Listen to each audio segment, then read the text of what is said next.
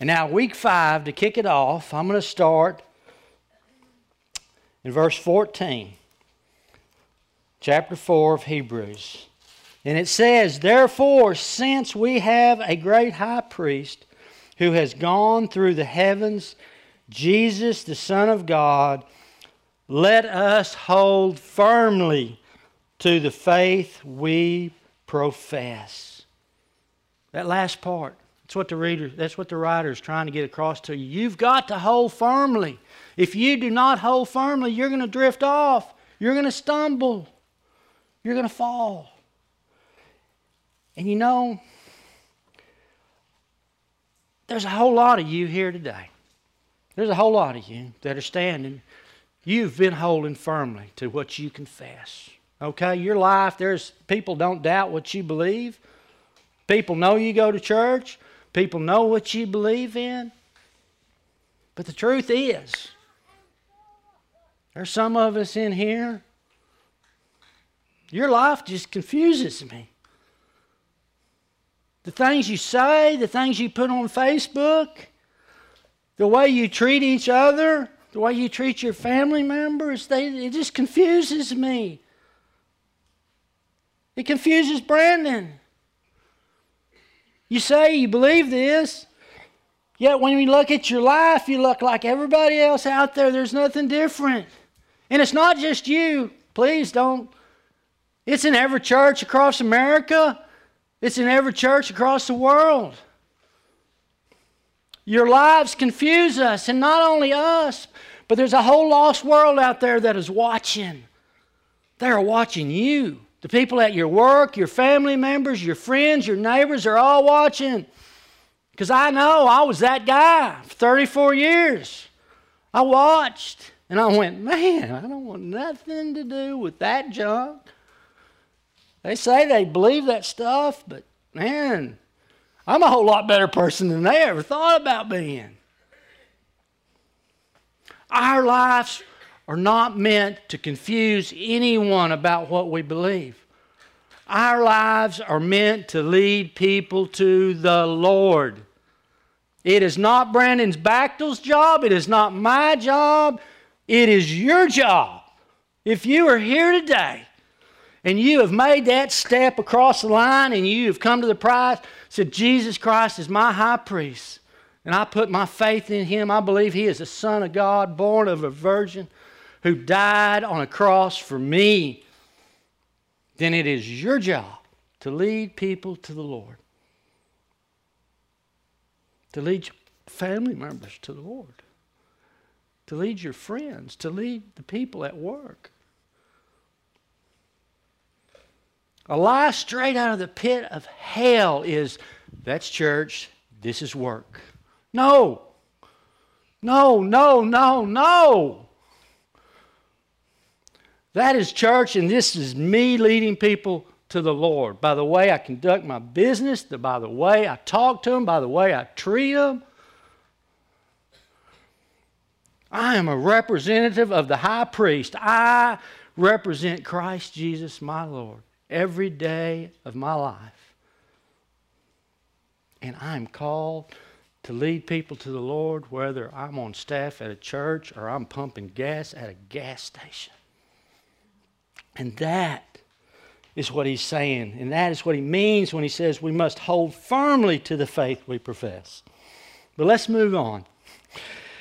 In verse 15, it says, For who is unable, for we do not have a high priest who is unable to sympathize with our weakness. But we have one who has been tempted in every way, just as we are, yet was without sin.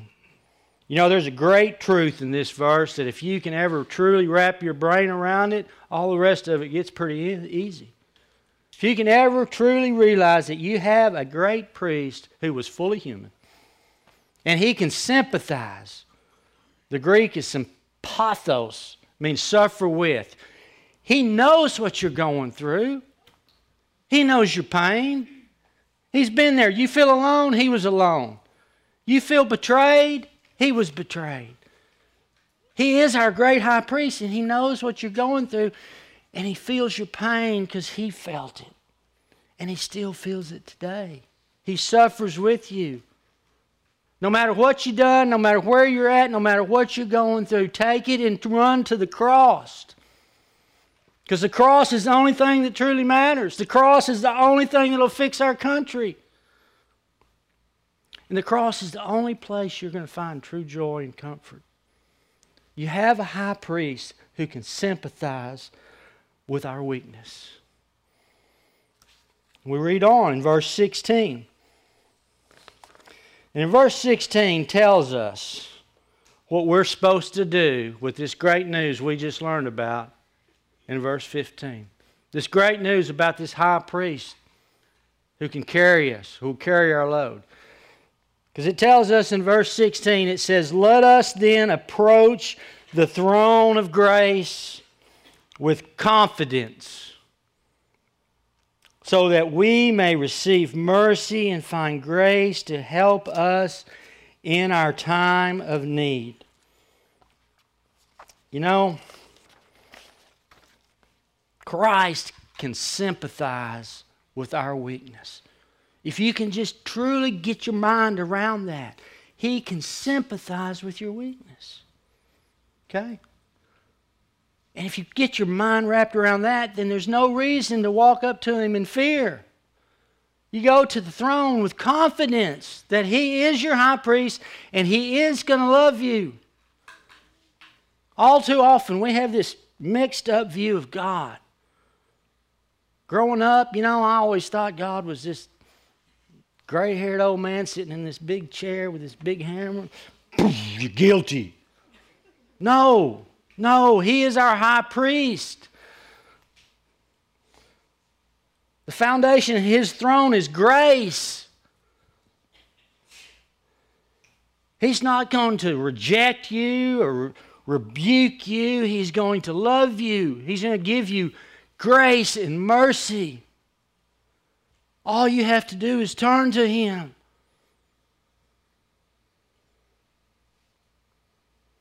All of us, all of us, one day, okay, one day, we're going to have to stand in front of Christ. Sometime we're going to be standing in front of God, naked, like it said in verse 14 or 13. And we're going to have to give an account. And if you go back to verse 12 that we went over last week, and it says, His word, it judges the thoughts and the attitudes of the hearts. It always goes back to the heart. What's in your heart comes out your mouth. What's in your heart comes out in your actions. The way you treat people is what's in your heart. The problem in our nation is hatred is in our heart. Not love, hatred. You don't look like me, so I hate you. That guy over there did that, and he looks like you, so since he looks like you, I hate you too. No. No. I love you, and I also love him. I just know that he's lost. He's acting like he's supposed to because he's lost. He's part of this world. It's not his flesh and blood. It is the devil. And this is his kingdom right now. You got to wrap your brain around that. Run to the priest, run to our high priest. He loves you.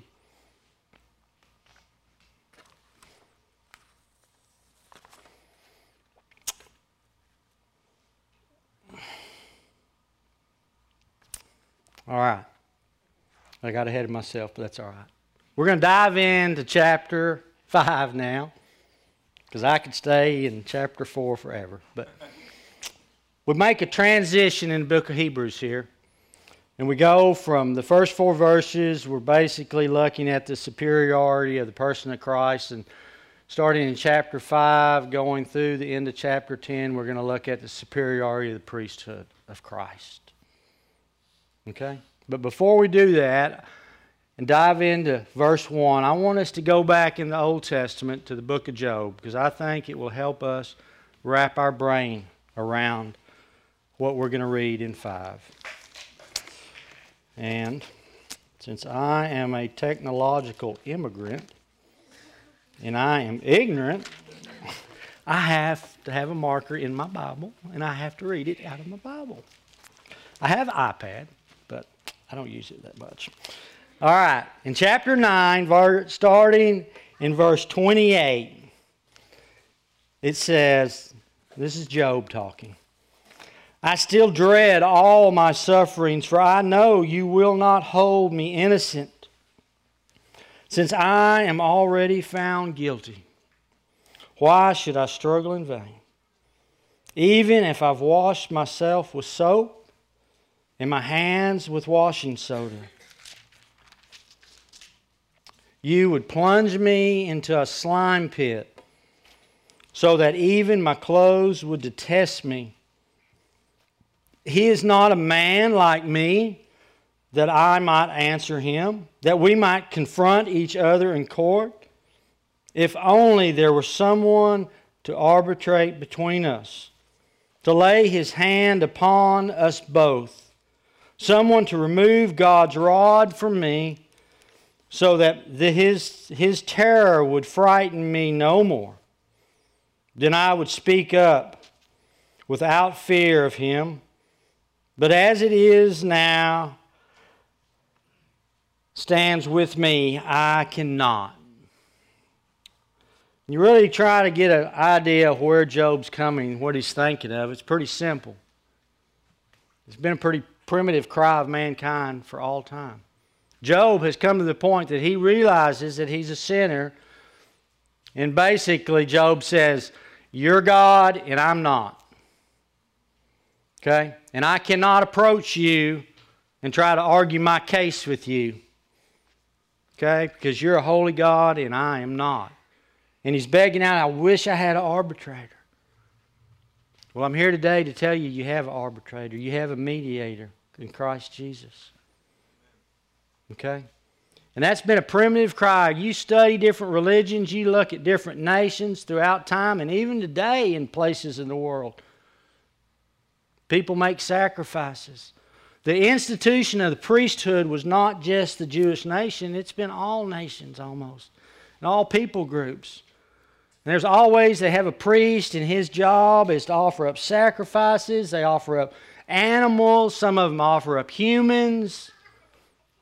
Even today, places in India, they still sacrifice their children to God. It's hard for us to wrap our brain around that, but it's true. And that's always been the job of the priest. The difference between those priests and the priesthood of the Jewish faith is all of those Old Testament high priests all pointed towards the one to come towards the ultimate high priest.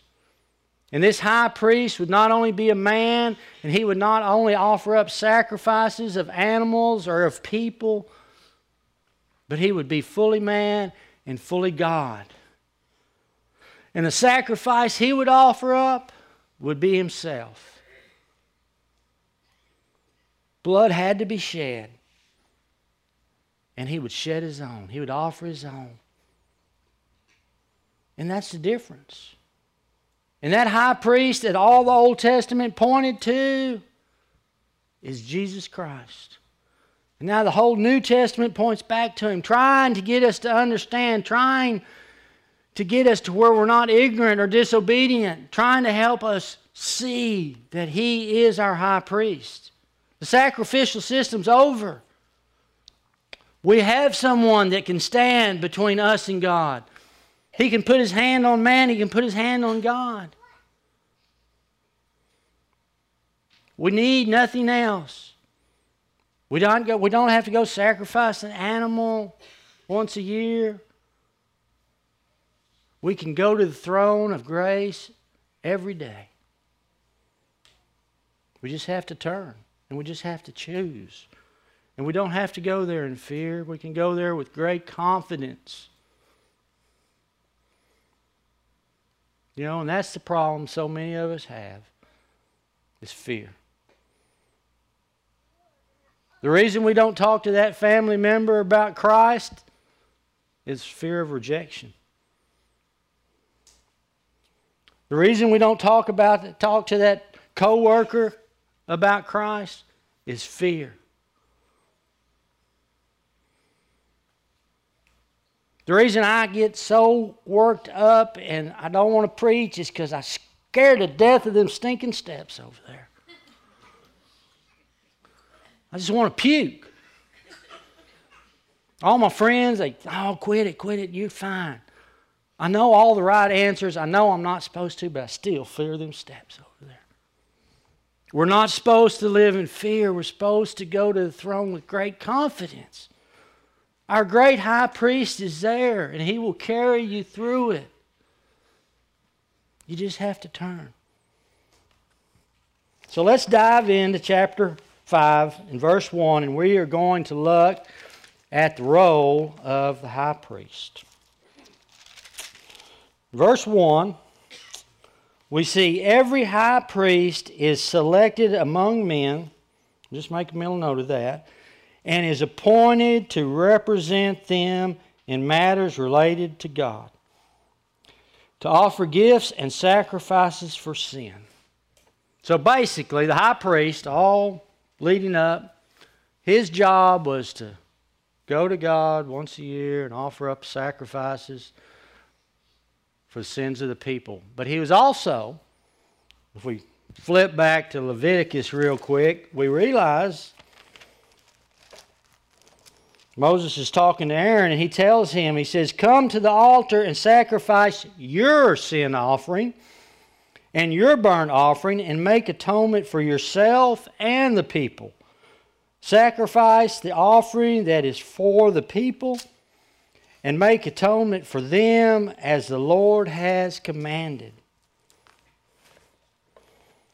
Okay? The reason the high priest in the Old Testament had to offer up a sacrifice for himself is because he couldn't go. He had to have God's atonement on himself before he could step up and make a sacrifice for the people. And one of the reasons for that is so that the people could see that he was just a man. Okay? Because the Old Testament talks about where the high priest, the ultimate high priest, is coming from.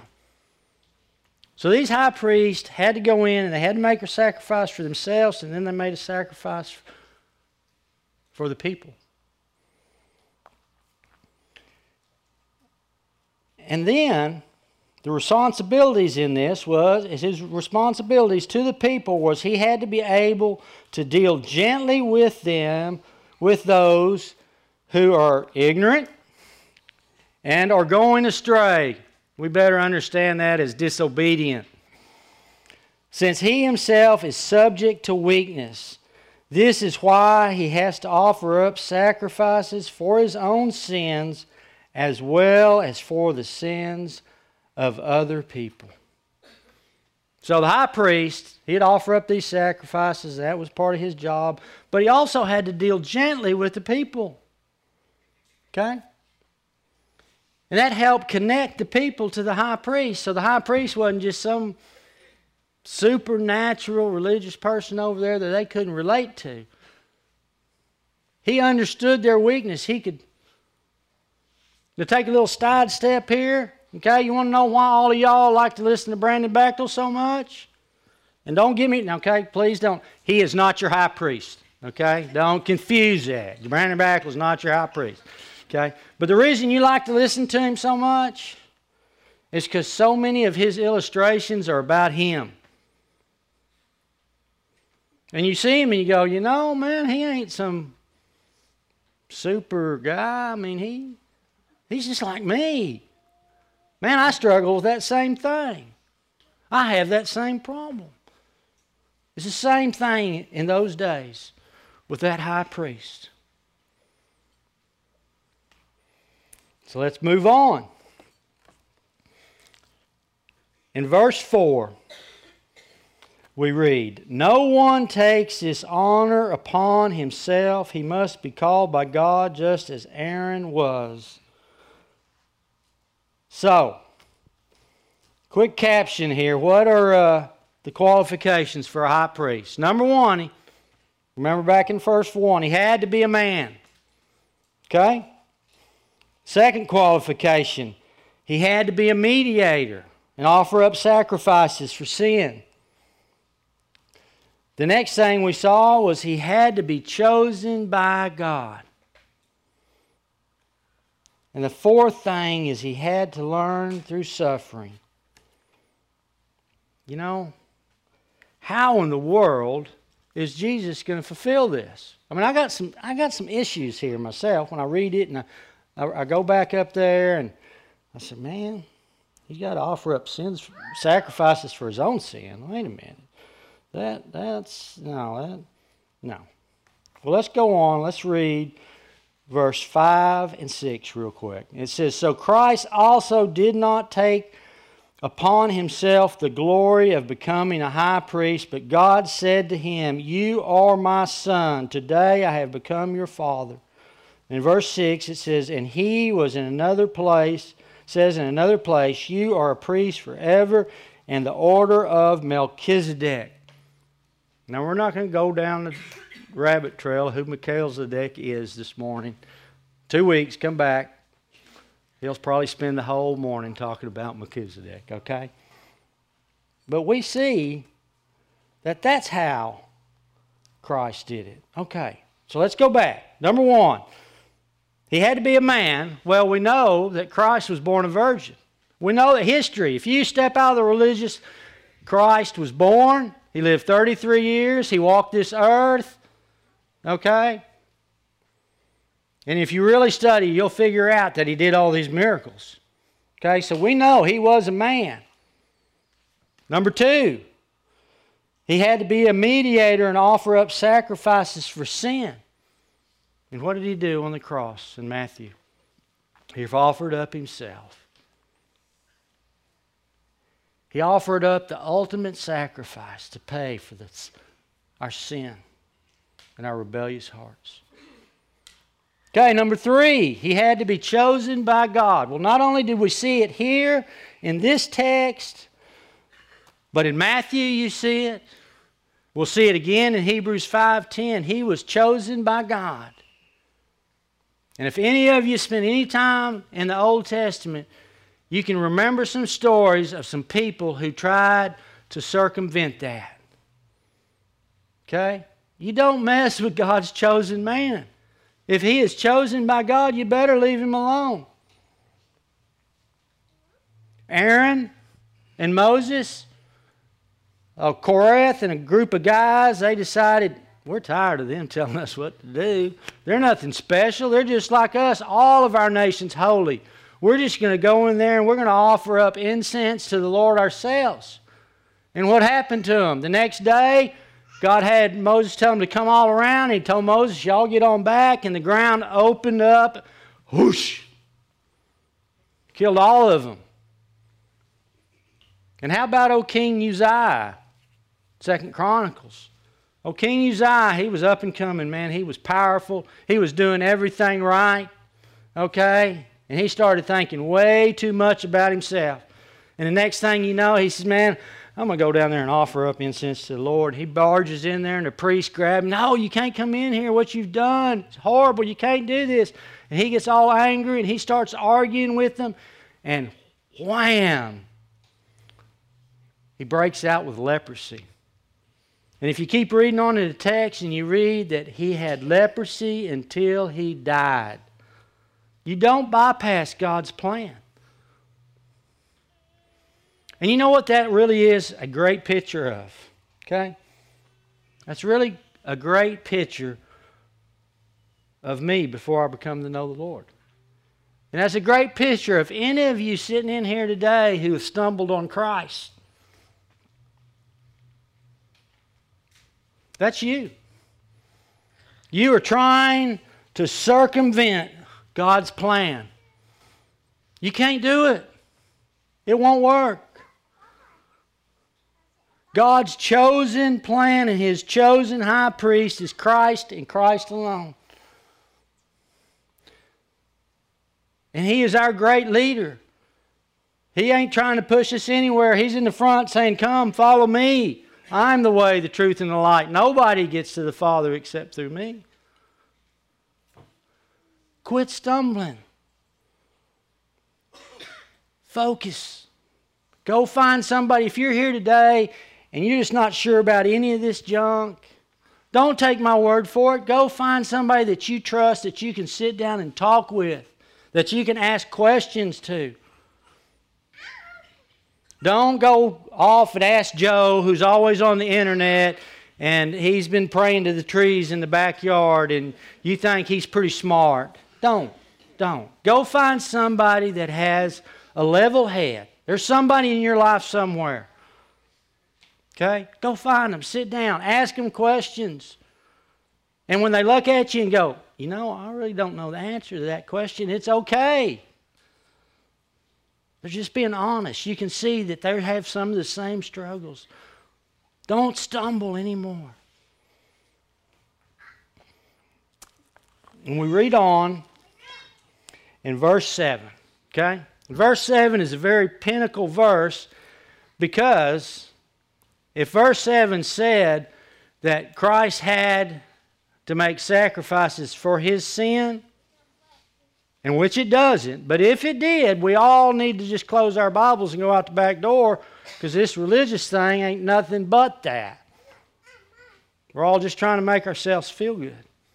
But that's not what verse 7 says. It says that during the days of Jesus' life on earth, he offered up prayers and petitions with loud cries and tears to the one who could save him from death, and he was heard because of his reverent submission. that answers that question I had of how in the world, if he is a great high priest, and all those other great high priests had to offer up sacrifices for their sins before they could do that, then, then how in the well, in his days here on earth, while he was fully man, he suffered. Okay, he learned to suffer. He suffered in the garden. He suffered when he looked at Jerusalem and cried and said, Oh, how I wanted to take you in like a mother hen, but you were unwilling. He cried at Lazarus' grave